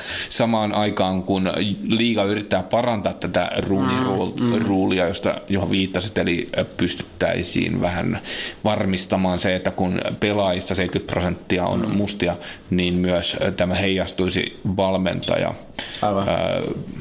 Kokoonpanoon myös, mutta nyt, nyt kävi näin, että tämä tietysti voi olla, että näiden äh, irtisanottujen valmentajan tilalle mm. palkataan sitten vähemmistöedustajia. Kyllä. Mutta, mutta hei, selvästi väärään suuntaan ja vähän pahaltahan se näyttää niin, näin, niin kun, esimerkiksi tämä Marvin Lewis oli ollut todella pitkään, että se mm, on ehkä sattumaa vaan, Joo, että hänet pihalle just nyt, mutta Joo. Tämä on mielenkiintoinen kehityskulku, en osaa sanoa Joo. mitään syvempää analyysiä niin. siitä, mutta tota... Mun on vaikea uskoa, että siinä on mitään semmoista niinku järjestelmällistä, Ei. suunnitelmallista, että nämä nyt vaan vähän sattuu menemään näin. Mutta totta kai mä uskon, että tuossa kulttuurissa tai, tai mistä tahansa työhönottokulttuurissa on tavanomasta, että sä mieluiten palkkaat tietysti jonkun ihmisen, jonka sä jo tunnet, ja varsinkin tuommoisessa mm. niin NFLssä ää, no ehkä kaikki tuntee toisensa, mutta toiset tuntee päävalmentajat varsinkin jostain, että sä oot ollut aiemmin jossain samassa organisaatiossa ja näin, joka pikkuhiljaa tietysti voi johtaa siihen, että piiri pieni pyörii ja jos siellä Kyllä. nyt sattuu olemaan samasta porukasta paljon mm. porukkaa, niin ne ää, sitten rekrytoi niitä vanhoja frendejä ja sitten Kyllä, se ja, ehkä helpommin. Kyllä. Ja se voi olla, että nämä erityisesti perinteet, nämä tuppa ole vähän vanhempia kavereita, monet valmentajat. Kyllä, kyllä. Niin, erityisesti perinteisesti nämä sosiaaliset ryhmät ei ole sitten ehkä sekoittunut niin. näin rodullisesti niin, niin. paljon kuin mitä ne ehkä, ehkä enenevissä määrin niin, niin, että, että voi olla, että, se, että nämä tämmöiset verkostointi toimii myös tämän eroturajojen yli nykyään, mutta se ei niin. vielä heijastunut ehkä täysin sinne valmentajan Kyllä, kyllä. Tämä on äh, Jenari Haiden virallinen teoria tähän äh, rotukysymykseen, joka on tietysti äh, Suomessa helposti unohdetaan se, mutta Amerikassa aina jossain määrin pinnalla. Niin, Siellä muun muassa itse asiassa töissä kysytään, ää, tämmöisiä isot firmat pitää kirjaa siitä, mitä rotuja heillä on palkkalistoilla. Siinä ei ole pakko vastata, mutta, mutta se on ihan normi, että annetaan sellainen mm. kysely, kun menee mm. töihin, että mitä rotua edustat. Sitten ne, sinne vaan tilastoin näitä kysymyksiä. Mutta se on aina semmoinen juttu, joka niin kuin, se on pinnalla, se on pinnalla ja siinä, se on hyvin herkkä asia, tietysti historiasta johtuen, mutta Just näin. mielenkiintoista. On. Mutta se siitä. Musta maanantai. Musta maanantai. Mutta äh, maanantai oli täysin musta. Saatiin potkujen lisäksi myös yksi palkkausuutinen meinaan. Oakland Raiders palkkas äh, aiemmin kenkää saaneen äh, Reggie McKenzin tilalle sitten uuden general managerin. Ja sinne tuli tosiaan Mike Mayock. Ähm, ja tosiaan Raidersin päävalmentaja John Grudenin tapaan tämä Mayock tunnetaan viime vuosilta lähinnä TV-hommista. Hän on ollut vuodesta 2004 NFL Networkilla töissä ja tätä ennen CBSllä ja ESPNllä. Hänellä ei ole varsinaisesti niin kuin NFL-joukkuekokemusta aiemmin, mutta tota, Meijokkia pidetään semmoisena vahvana asiantuntijana, erityisesti semmoinen vahvana draftiasiantuntijana ja sitä taitoa tullaan varmasti tarvitsemaan nyt tulevassa draftissa, jossa Raidersilla on paljon alkukierrosten varausvuoroja. Raiders oli muutenkin uutisissa tuossa männä viikolla. Se oli ihan jopa Hesarissa asti, koska ollut keskustelua siitä, että missähän tämä joukkue pelaa tulevan kauden pelinsä, koska tosiaan joukkohan on siirtymässä sinne Las Vegasiin, mutta vasta ja sitten seuraavalle kaudelle, kaudelle 2020 sinne saadaan se ää, stadioni valmiiksi. Ja nyt Oaklandissa on vähän muun muassa hiertää se, että se Oaklandin kaupunki on haastanut Raidersin oikeuteen siitä, että he eivät saisi lähteä sieltä kaupungista noin vain, Kyllä.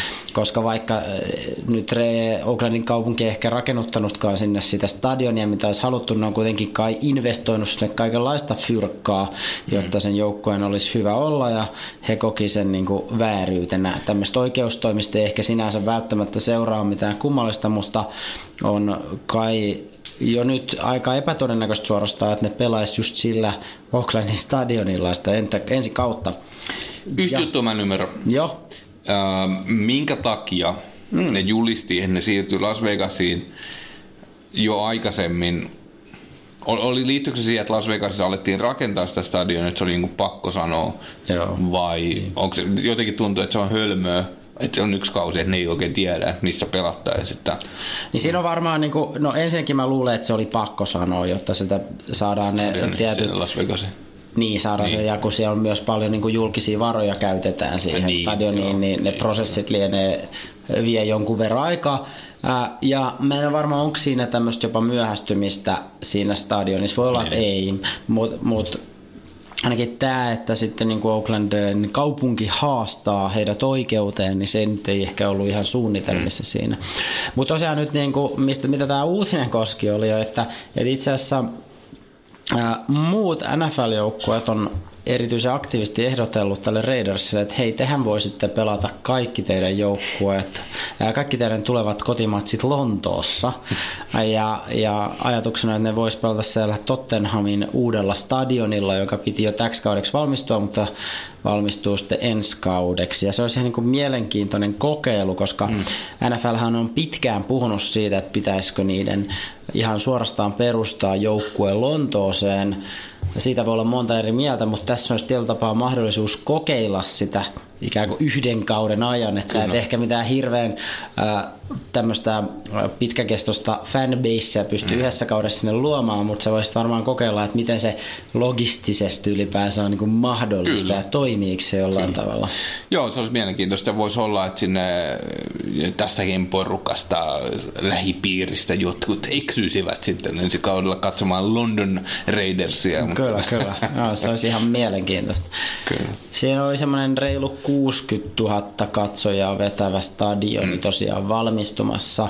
Että se on hitusen verran sitten Wembleyä pienempi, mutta varmaan mielenkiintoinen ja, ja hieno, hieno pytinki tämä uusi White Hart Lane jollain tavalla se olisi musta niinku mageeta, koska mm. totta kai varmaan niinku Oakland tai, tai Raiders-fanit siellä Oaklandissa ei tykkää tästä ja haluaisi, että ne on siellä, mutta kun se on vähän tämmöinen siirtyvä joukkue, sitten siinä on tietysti niinku haasteet sitten, tämä Oakland on siellä ihan niin länsirannikolla, eikö vain, ja sitten taas Kyllä. Lonto on, niin. on täällä Euroopassa, niin se aikaero on niin kuin ihan valtava Kyllä. myös, että jos niitä matseja pelataan Lontoossa johonkin kellon aikaan, niin, niin sitten niitä on vaikea ehkä seurata live Kahdeksan siellä. tuntista taitaa olla se aikaero, että ei se nyt sen enempää oikeastaan ole kuin meiltä sitten sinne itärannikolle. Onko niin, se tunni enemmän, mutta se, niin, okei, okay, joo, ei siinä sen enempää. Niin. Joo, kuitenkin, joo ihan kuitenkin merkittävä, merkittävä väittäisin, että aika merkittävä. Ja ehkä se just televisiokatsojien kannalta on se Jos haluat siinä, niin kuin,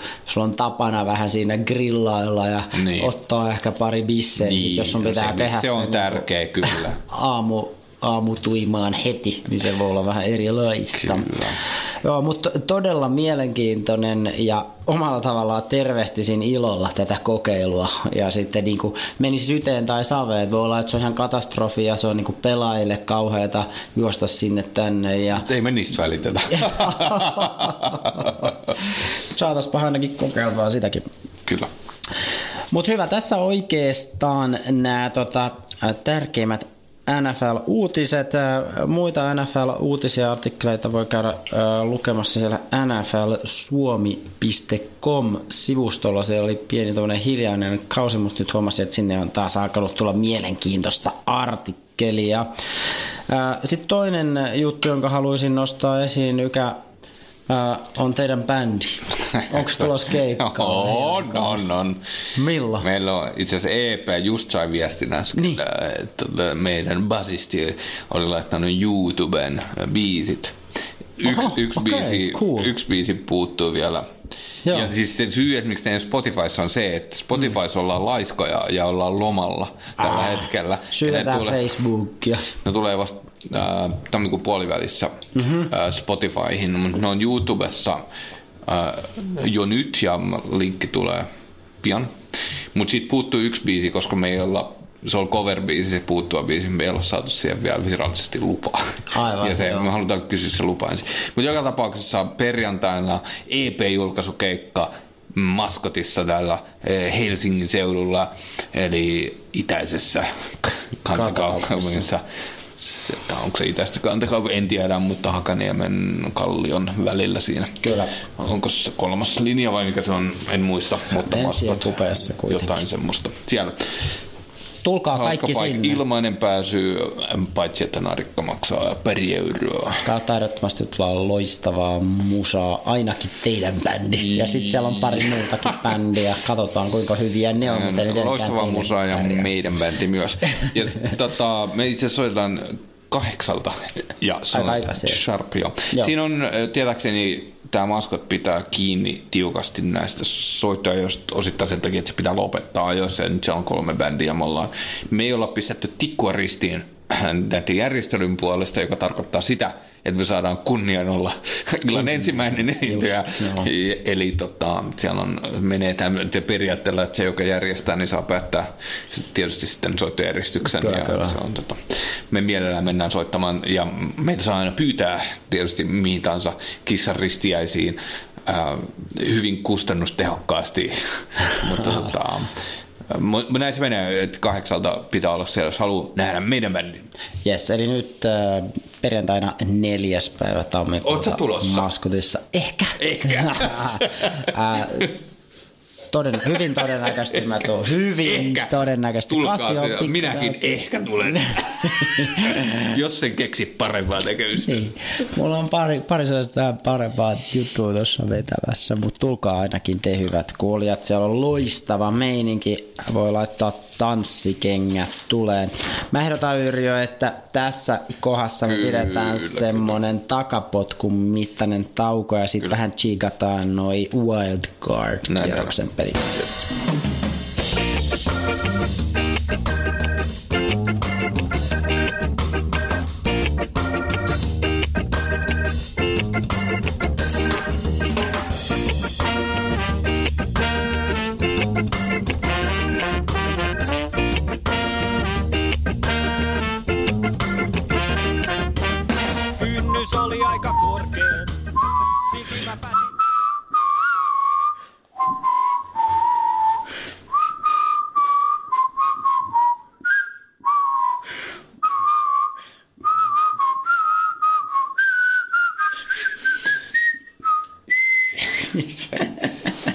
ihmemiestä näin tauon päätteeksi. Äänitys ei alkanut ihan teeman alusta, mutta ehkä tunnistitte sen siitä. Me ollaan menossa nyt ensi viikon, vi- tai siis viikon lopun villikorttipeleihin. Todellakin. Mutta täytyy sanoa tähän väliin, että Donald Trump on hieno mies. Mä se- aloin seuraamaan sitä Twitterissä ja nyt hänen juuri äsken twiittasi all capsilla, että Happy New tapa. Year to everyone including the haters and the fake news media. Mm-hmm. Sama, samat sanat teille kuuntelijat. Kyllä, me muistutat, että me ollaan sellainen fake news media. Eli meille toivotettiin juuri, Kyllä. juuri tuota, hyvät uudet vuodet. Kyllä. Hyvä, Hyvä. Tuota, mennään, mennään näihin ensi viikon peleihin. Siellä on 12 joukkuetta jäljellä. Joo, ja mielenkiintoista näistä kahdesta joukkueesta on se 12, että seitsemän niistä itse asiassa ei ollut viime vuoden pudotuspeleissä. Se on mielenkiintoista, mitkä ne itse asiassa, käydään eka läpi, mitä ne on. Eli siellä on suoraan äh, divisionan kierrokselle menivät Chiefs ja Patriots tuolta AFCn puolelta. Kyllä. Sekä Saints ja Rams sitten NFCn puolelta. Näistä taisi, uh, mitkäs, sä voit kertoa, mitkä ei ollut viime. Ja ne, jotka ei ollut viime vuonna, ovat Los Angeles Chargers, Baltimore Joo. Mä Ravens. tarkoitin näistä divisioonakierros jengeistä, joita oli neljä. Oliko nämä kaikki? Ne kaikki Mä on muista. ollut Joo, viime mä vuonna muistelin. kuitenkin, eli niistä ei mikään. Joo. Men- menikö Onks, tää- menikö vähän sekavaksi? Meni, meni Eli ne sekavaksi. kaikki, kaikki Ja, no, ei, se oli, no, se oli hyvä. Ne neljä jengiä, joita mainittiin, ne, ne oli, ne, ne oli oli, mä, mä oon miettinyt, oliko ne viime vuonna. Ne on Ne kovin jengejä, ne on niitä timanttijoukkueita ja ne on ollut siellä nekin.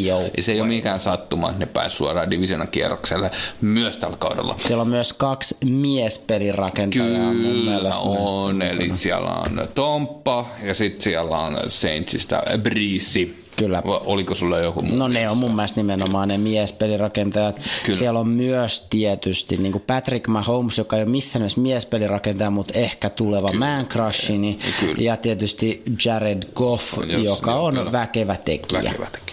Mut sitten AFC-puolella tosiaan villikorttikierroksessa kierroksella kohtaa sitten Colts ja Texans äh, sekä Chargers ja Ravens. Ja nämä on mielenkiintoisia ottelupareja molemmat. Näistä tosiaan ilmeisesti Chargers, kuten mainitsit, ei ollut ainakaan playoffeissa Itse asiassa näistä kukaan, Colts, Näistä Texans, mikään on. Chargers, No niin. Ravens, mikään ei ollut viime vuonna playoffeissa mukana. Se on mielenkiintoista. Kyllä Ja tässä tosiaan, äh, no se jos katsoo noita rekordeja, niin Chargersilla on aika huikea tämä 12-4, eli On. äh, siinä ollaan tasavoitossa Chiefsin kanssa, joka siis voitti tämän divisioonan. mutta nyt Chargers kuitenkin sitten kakkos sieltä joutuu lähteä kiertueelle, eli sen Baltimoreen vierasmatsiin. Kyllä. Et, et siellä on jonkin asteen ainakin rekordista, jos katsotaan, niin kovin joukkue. Mm. Chargers on sitten eri asia, kun kohtaa sitten Ravensin kotona. Ehkä mennään siihen vähän syvällisemmin kohta. NFCn puolella villikorttikierroksen matsit Eagles at Bears, kuten tuli tuossa aikaisemmin jo todettua. Todella mielenkiintoinen koitos sekä Seahawks at Cowboys. Ja näistäkin tosiaan NFCin puolella ainoastaan hallitseva maailmanmestari Philadelphia Eagles oli viime kaudella Kyllä. playoffeissa, mutta kaikki muut jengit, Bears, Seahawks, Cowboys, eivät olleet Kyllä. viime vuonna. Eli hyvin äh, todennäköisesti divisiona kierroksella kaikissa matseissa on vastakkain playoffissa, viime kaudella pelannut ja uusi tulokas. Kyllä. Ellei sitten Eagles tee todennäköisyyksiä, todennäköisyyksien vastaisesti Kyllä. ja voita Bearsia tässä matsissa. Kyllä. Mutta hypätäänkö näihin Hypätään matsi- näihin peleihin ihan lyhyitä niin ennakkotunnelmia. Tosiaan lauantaina pelataan jo kaksi peliä. Ää, Ja täytyy sanoa, että nämä itse asiassa nämä ää, tota, Wildcard-kierroksen pelit, niissä on useita silleen, niin kuin kohtuu hyvään suomalaiseen katseluaikaan tulevaa pelejä.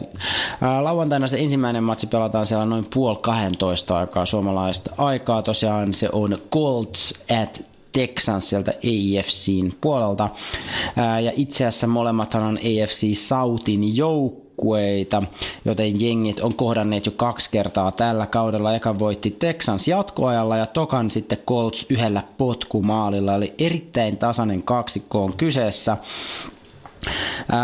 siellä on ä, toki kovat pelirakentajat Andrew Luck Coltsilla ja Dishon Watson sitten Texansilla. Molemmat jengithän luottaa kovasti näihin pelirakentajiinsa ja QBt olikin ratkaisevassa roolissa itse asiassa viimeisellä kierroksella runkosarjassa. La- Lackiin mä hehkutinkin tuossa jo aiemmin ää, ja Watsoninkin tehot oli kohdillaan ää, niin kauan kuin hänen ylipäänsä tartti heittää palloa siinä viimeisessä pelissä. Watson ei ehkä heittänyt yhtään touchdownia, mutta juoksi myös itse yhden sellaisen.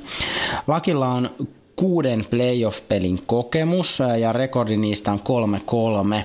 Kuitenkin kaikki nämä playeripelit, missä hän on pelannut, tuli hänen uransa ensimmäisen kolmen vuoden aikana joten hänelläkään ei ihan viimeaikaista playoff-kokemusta ole.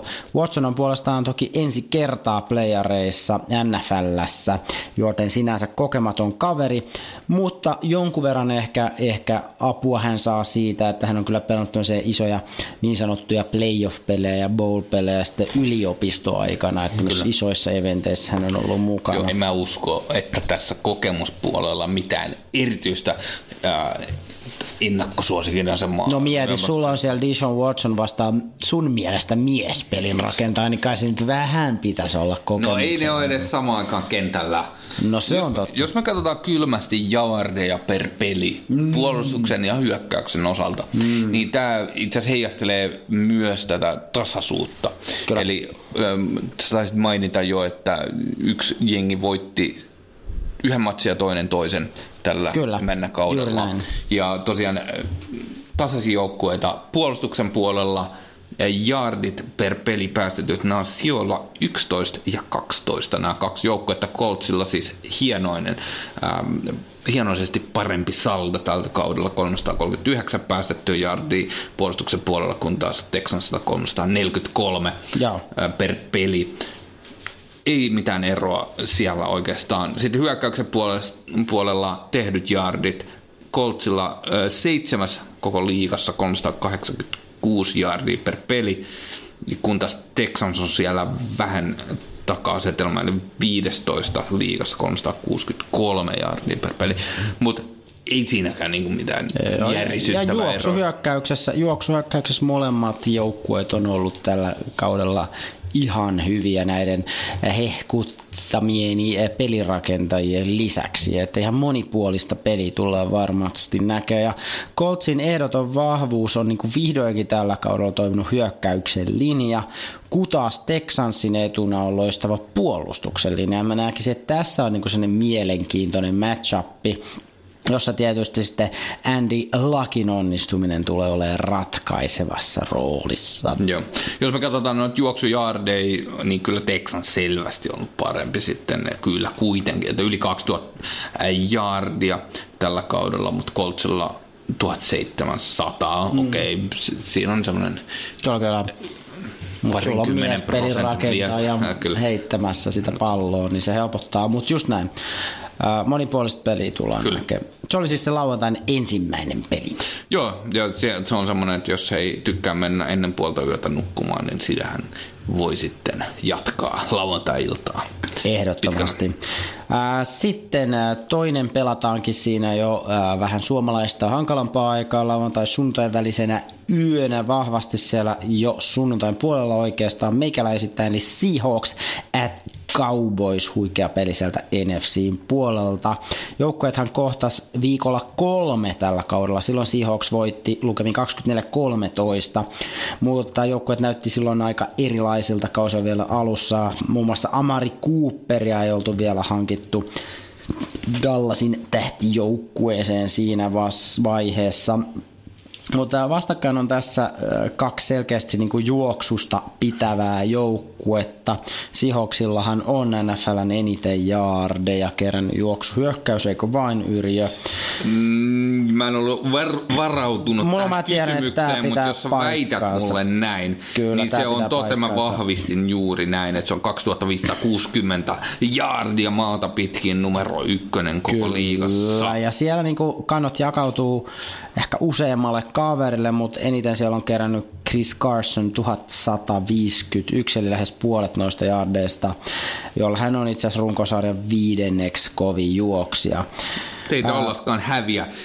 Tämä ei ole kovin kaukana, eli kymmenes koko liigassa sitten 1963 jardia tällä kaudella. On, se, Kyllä. on siinä tietysti 500 jardia tai 600 jardia eroa, mutta äh, ei mikään hittopussi näin juoksuosastolla myöskään. Ei, ja he selkeästi taas sitten luottaa nimenomaan Ezekiel Elliotin juoksuvoimaan.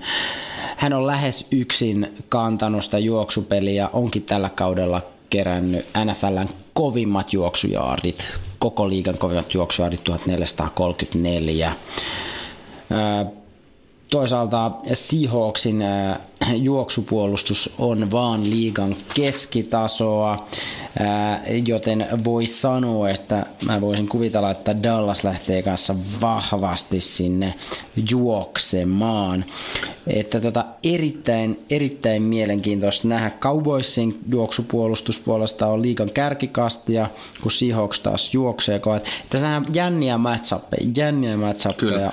Ja puolustuksesta ylipäätänsä, niin äh, Cowboysin puolustus on jardeja per pelitilastossa seitsemäs koko liigassa, joka on Joo. aika kova sijoitus tietysti. Kyllä. 329 jardia per peli päästetty. Seahawks on äh, näin Legion of Boom-ajoista mm. on päässyt eroon tai menty alaspäin, eli siellä on 16 liigassa tässä samassa tilastossa 353 jardia per peli.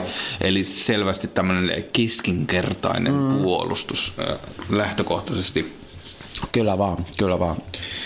Tai itse asiassa kertoimet, oliko sulla itsellä? Ei, kerro mä, vaan. Mä kerron sulle kertoimia. Dallas lähtee hienoisena ennakkosuosikkina tähän matsiin, eli 1,85 on tässä minun lähteessäni. Tämä kerroin Cowboysille, kun taas siellä saa 2,06 kertoimen. Että kyllä sinne Cowboysin suuntaan hienoisesti ennakoidaan voittoa, mutta aika tasainen matsi sitten kuitenkin. No mitäs jos sun pitäisi joka veikata näitä lauantain pelejä, eli meillä on tää Seahawks Cowboys ja sitten se Colts Texas, niin aloitetaan tää Seahawks Cowboys, kun se on tästä käsittelyssä, niin kumpi siellä nyt sitten vie tämän pelin? Tuo on vaikea kysymys. Mä en itse asiassa kummaskaan joukkueesta niin kauhean innostunut näin niin kuin pitkässä juoksussa. Mä luulen, että ne häviää sen seuraavan. Kumpi tahansa mm. tässä pääsee eteenpäin, ne joo. häviää sen seuraavan matsin. Mm. Mutta tässä matsissa, jos on kyse pelkästään, niin kyllä mä jotenkin näkisin, että se on kuitenkin se Dallas Cowboys. Ja se, se johtuu oikeastaan siitä, että siellä on se puolustus kunnossa. Mä uskon, että pystyy hidastuttamaan tai ehkäisemään tätä Seahawksin juoksuhyökkäystä tarpeeksi, jotta, jotta siellä ei, ei päästä, Seattle ei pääse tekemään niitä pisteitä. Ja Mä oon ehdottomasti samaa mieltä. Mä oon Cowboysin kelkassa täytyy sanoa, että Seahawksilla on ehkä, siellä on Russell Wilson, johon voi aina turvautua pahan paikan tulleen ja hänellä on myös paljon playoff-kokemusta ja sieltä voittoja ja mestaruuksia myöden, joka saattaa olla tämmöisissä playoff-tilanteissa erittäinkin hyödyllistä, semmoista, mitä ei välttämättä arvoa osata tarpeeksi antaa, mutta kyllä noin niin paperilla sanoisin, että Cowboys kotonaan vietän pelin. Kyllä. Ja Seattle, äh, muista enää sanoinko, mutta 18 vastaan näissä kokonaishyökkäys jaardeissa per peli. Et, et se, mä uskon, että se pystyy Cowboysin puolustus, Joo. seiska-puolustus, mm. tukahduttamaan numero 18 hyökkäyksen tarpeeksi tehokkaasti. Ky- kyllä mä sanoin, että Cowboys vie. Kyllä. No sitten jos miettii tota, ää, aiempaa lauantai-illan peli Colts ja Texans, niin siellä mä näkisin taas, että kyllä Andrew Luck ja Mä- Indianapolis. Colts, ne tulee ja ne vie ton Texansin sit lopulta. Joo. Texans lähtee kertoimien puolesta tosiaan ennakkosuosikkina 1,8 Kyllä. ja Coltsille 2,13. Mutta tosiaan tasaiset kertoimet tässäkin matsissa hyvin samankaltaiset kuin tuossa Cowboys Seahawks matsissa. Mutta kyllä, kyllä Coltsilla mä näen sen selvästi tämmöisen välistä vetomahdollisuuden mm, siellä. Coltsilla on ollut todella nousujohtoinen tämä loppukausi. Oh. Ja siellä on tosi hyvä drive päällä ja numero 7 hyökkäys koko liigassa. Niin Se on väkevää. Väkevää, se puolustus ei ole ihan niin kova kuin mitä se voisi luulla aina näin paperilla. 12 tosiaan päästetysjardeissa. Ö, Se on keskinkertainen, mutta Coltsin hyökkäys on räjähtävä parhaimmillaan juuri miespelin rakentaja Andrew Lockin ansiosta.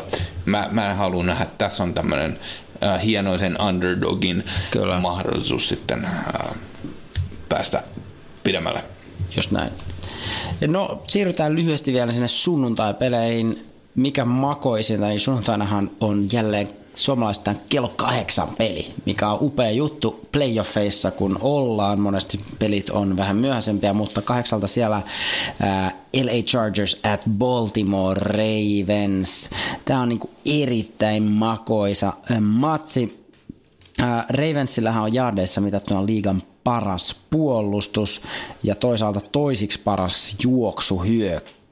Mm. Chargers taas ei oikein näissä niinku jengitilastoissa ihan siellä kärkipaikalla, mutta heillä on taas sitten ehkä sellainen niinku sanoisinko tasapainoisempi mm. joukko ainakin silloin, kun ne on terveenä koko porukka. Joo, mä yritän just etsiä täällä Chargersia tästä, koska mä en ollut valmistautunut tähän kysymykseen, mm. että sä edes kysynyt mitään. Eh. Tosiaan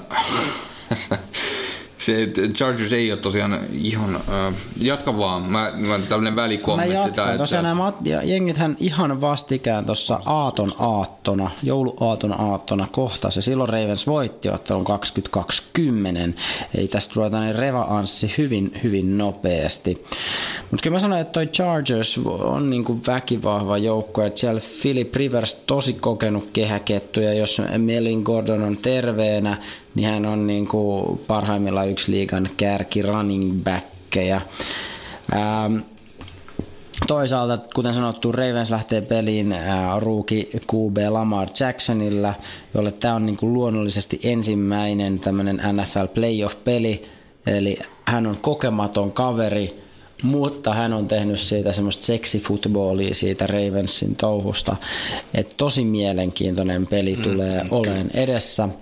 Ää, mä veikkasin silloin kauden alussa tai ennen kauden alkua, että Chargers tulee pääseen Super Bowliin, mutta tämä ei ole, ihan, ei ole mitenkään ihan kirkossa kuulutettu vielä. Tämä ei ole vielä fakta. Tämä ei ole vielä ihan fakta, että tota, Mä haluan sanoa sen, että hyökkäyksen puolella näillä jengeillä ei ole kauheasti eroa. Näin, jos me katsotaan tilastoja, jardeja per peli, mm. no melkein tasoissa. Yhe, numero 9 ja numero 11 itse asiassa. Joo. Chargers on 11 liigassa.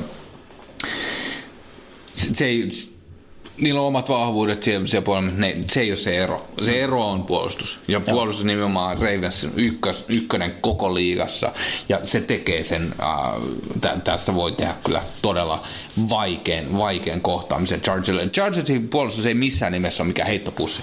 Yhdeksäs koko liigassa. Joo. Mutta, mutta silti se, se, se, voi tehdä sen Chargersin hyökkäyksen todella nihkeäksi, jos ne vähänkään onnistuu Ravensin puolella hyökkäyksessä, niin ky- kyllä niin, ky- Ravens on täysin mahdollisuus viedättää sitä ja taas yllättää ihmiset, kuten yllättivät silloin, kun voittivat Super Bowlin viimeksi. Nimenomaan, kyllä, kyllä. Joo. Jos tästä pitäisi voittajaa lähteä veikkaamaan, niin tämä on mun mielestä tää on tiukka. Mitä sanoo vedonlyöjät? Onko sulla Mä sanon kertoneet vedonlyöjien mielipide on se, että Ravens on tämä ennakkosuosikki tässä ja näistä kolmesta matsista, mitä nyt käsitelty, niin hienoisesti se pienin kerroin Ravensilla 1,78, mutta ei tosiaan mikään mm. kauhean selvää. 2,15 sitten Chargersilla Tosi tasainen matsi. On. Mä sanon, että, mä sanon, että tässä menee nyt tota, Township Chargersin kausi. Town Chargers, Philip Riversin kokemus tulee näkymään tässä Tässä on pelissä. osittain se, että mä haluan, Niin, että se Chargers voittaa. nimenomaan. Ja Mä haluan ne ehdottomasti, että on, ja ne lähtee pienenä tämmöisenä Underdogina. underdogina tähän, mutta tota, mä, mä haluan, että ne onnistuu ja mä haluan, että Rivers vihdoinkin pääsee pitkälle. Kyllä. Ei ne Super Bowlin voita, mutta kuitenkin. Tämä on, tää on niin heidän se kliimaksikausi, sanotaan näin siellä. Tämä tulee Church. olemaan Riversin kliimakskausi, eli niitä monta on enää jäljellä. Sitten sunnuntain ää, ja viikon viimeinen peli, se on tosiaan myös suomalaisten katsottavissa noin 20 vaille 12. Alkaa siellä sunnuntai maanantai välisenä yönä, eli hallitseva maailmanmestari Philadelphia Eagles menee sitten Chicagoon Bearsin vieraaksi. Ähm, kuten sanottu, niin tässä tietysti Bears on selkeä eh, ennakkosuosikki, mutta mun mielestä tuota Eaglesin, varsinkin kun viime kauden playoff-rania katsoi, niin eh, ei voi missään nimessä aliarvioida ja väittää, että eivätkö heillä olisi todellinen niin kuin mahdollisuus. Bearsin hyökkäys ei meinaa ole mitään ihan eliittiä. Ei. Heillä on ehkä liigan paras puolustus.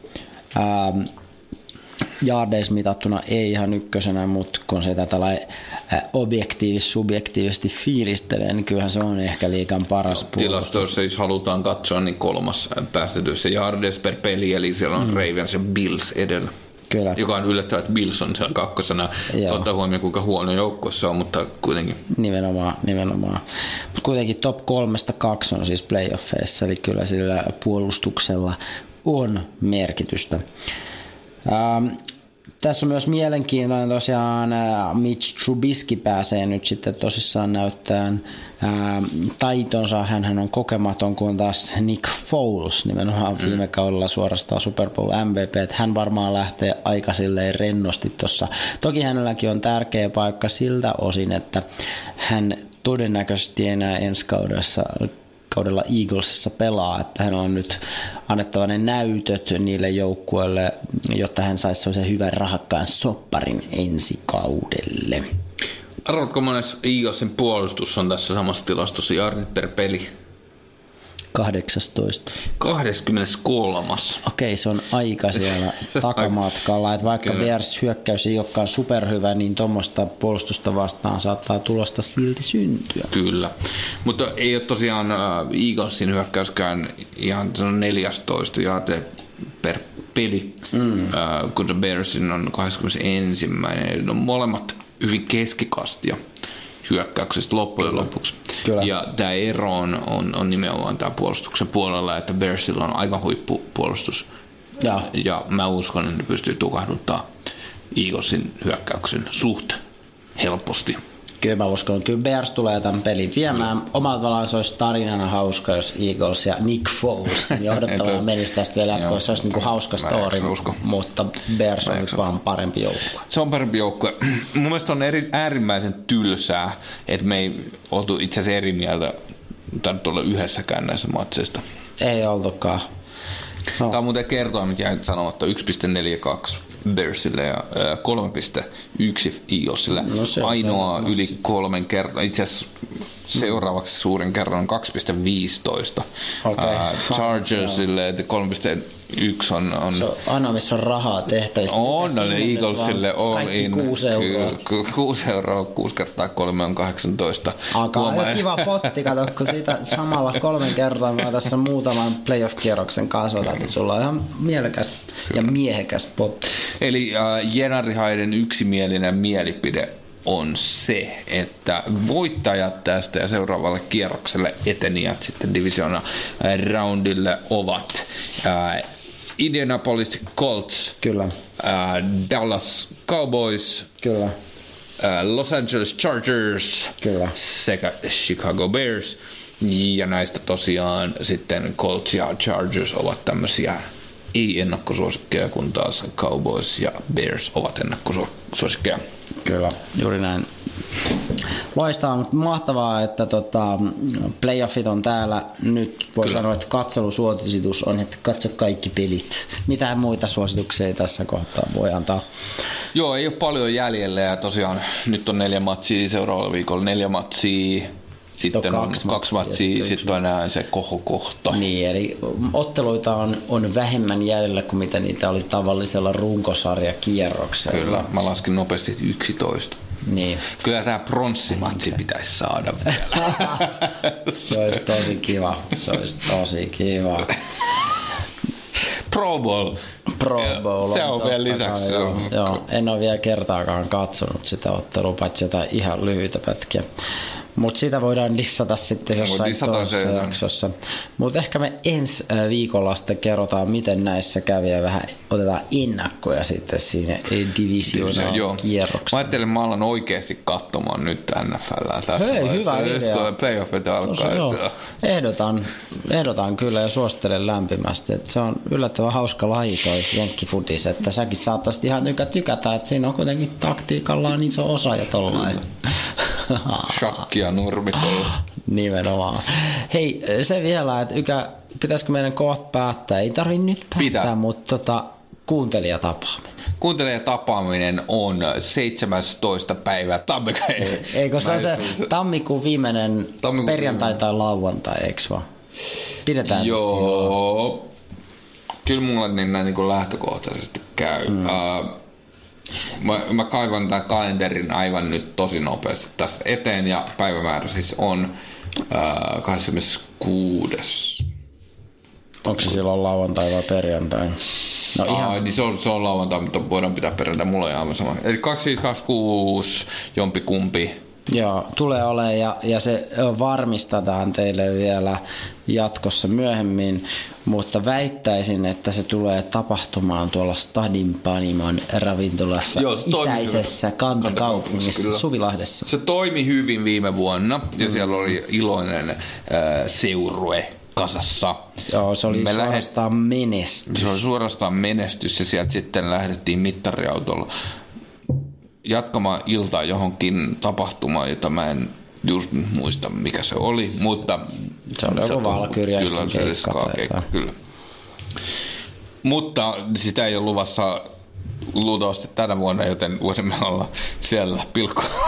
Voidaan olla pilkkuasti siellä, mutta jos keikalle haluatte, niin tosiaan nyt perjantaina Kyllä, neljäs päivä tammikuuta Maskotissa Orkesteri Ykän musiikkia. bändi The Apollonians, jonka ää, biisejä tulee pian YouTubeen. Joo, te Voidaan pitää kyllä tykätä siis meidän kun mä en, niin. Ne, se linkki ei, no ehkä jos... Ne, Jenari ei, Hait ei sitä, sen niin noin, linkin. sä voit jakaa sen. Sä et kehtaa, niin mä kehtaan, jaan se sen on- linkin sitten siellä. on tämä markkinointipuoli ei ole kaikista vahvin tässä meidän pelissä, kun kukaan ei kehtaa. No kyllä tätä tuotetta on pikkasen hankala myydä, jos kukaan ei kehtaa markkinoida. Ei, me, me, siis me ollaan vakuuttuneet, että se tuote on hyvä, Niin. mutta kukaan ei vaan kehtaa markkinoida Niin. sitä. Ja jos joku ei ymmärrä löytää sitä, niin se on Se on sen ongelma. Eikö niin? niin se on idiootti ja se on sen ongelma. Se on sen ongelma, mitä jää paitsi tällaisesta Mm. timantista. no niin. Alright, hei kiitos Tämän takia rakas. Suomi ei koskaan menestynyt missään. Niin, paitsi kerran me voitettiin Eurovista. Kiitos rakas kuulija, kun olit tämänkin yllättävän pitkäksi venyneen ja vanhoinen episodin tänne aivan loppuun asti. Muistattehan, että minä olen räyhävä karhu. Ja minä olen lentävä pörö. Ja tämä on Jenari Hait. On yksi pieni juttu, joka keikkuu Ikean myyntitilastojen kärjessä vuodesta toiseen. Se on Ikeaa parhaimmillaan, sillä se antaa jokaiselle tilaisuuden nauttia hyvästä designista edullisesti. Pyörykkähän se! Tervetuloa viettämään pyörykkäperjantaita Ikeaan. Silloin saat kaikki pyörykkäannokset puoleen hintaan. Ikea, kotona käy kaikki. Pyörykkäperjantai!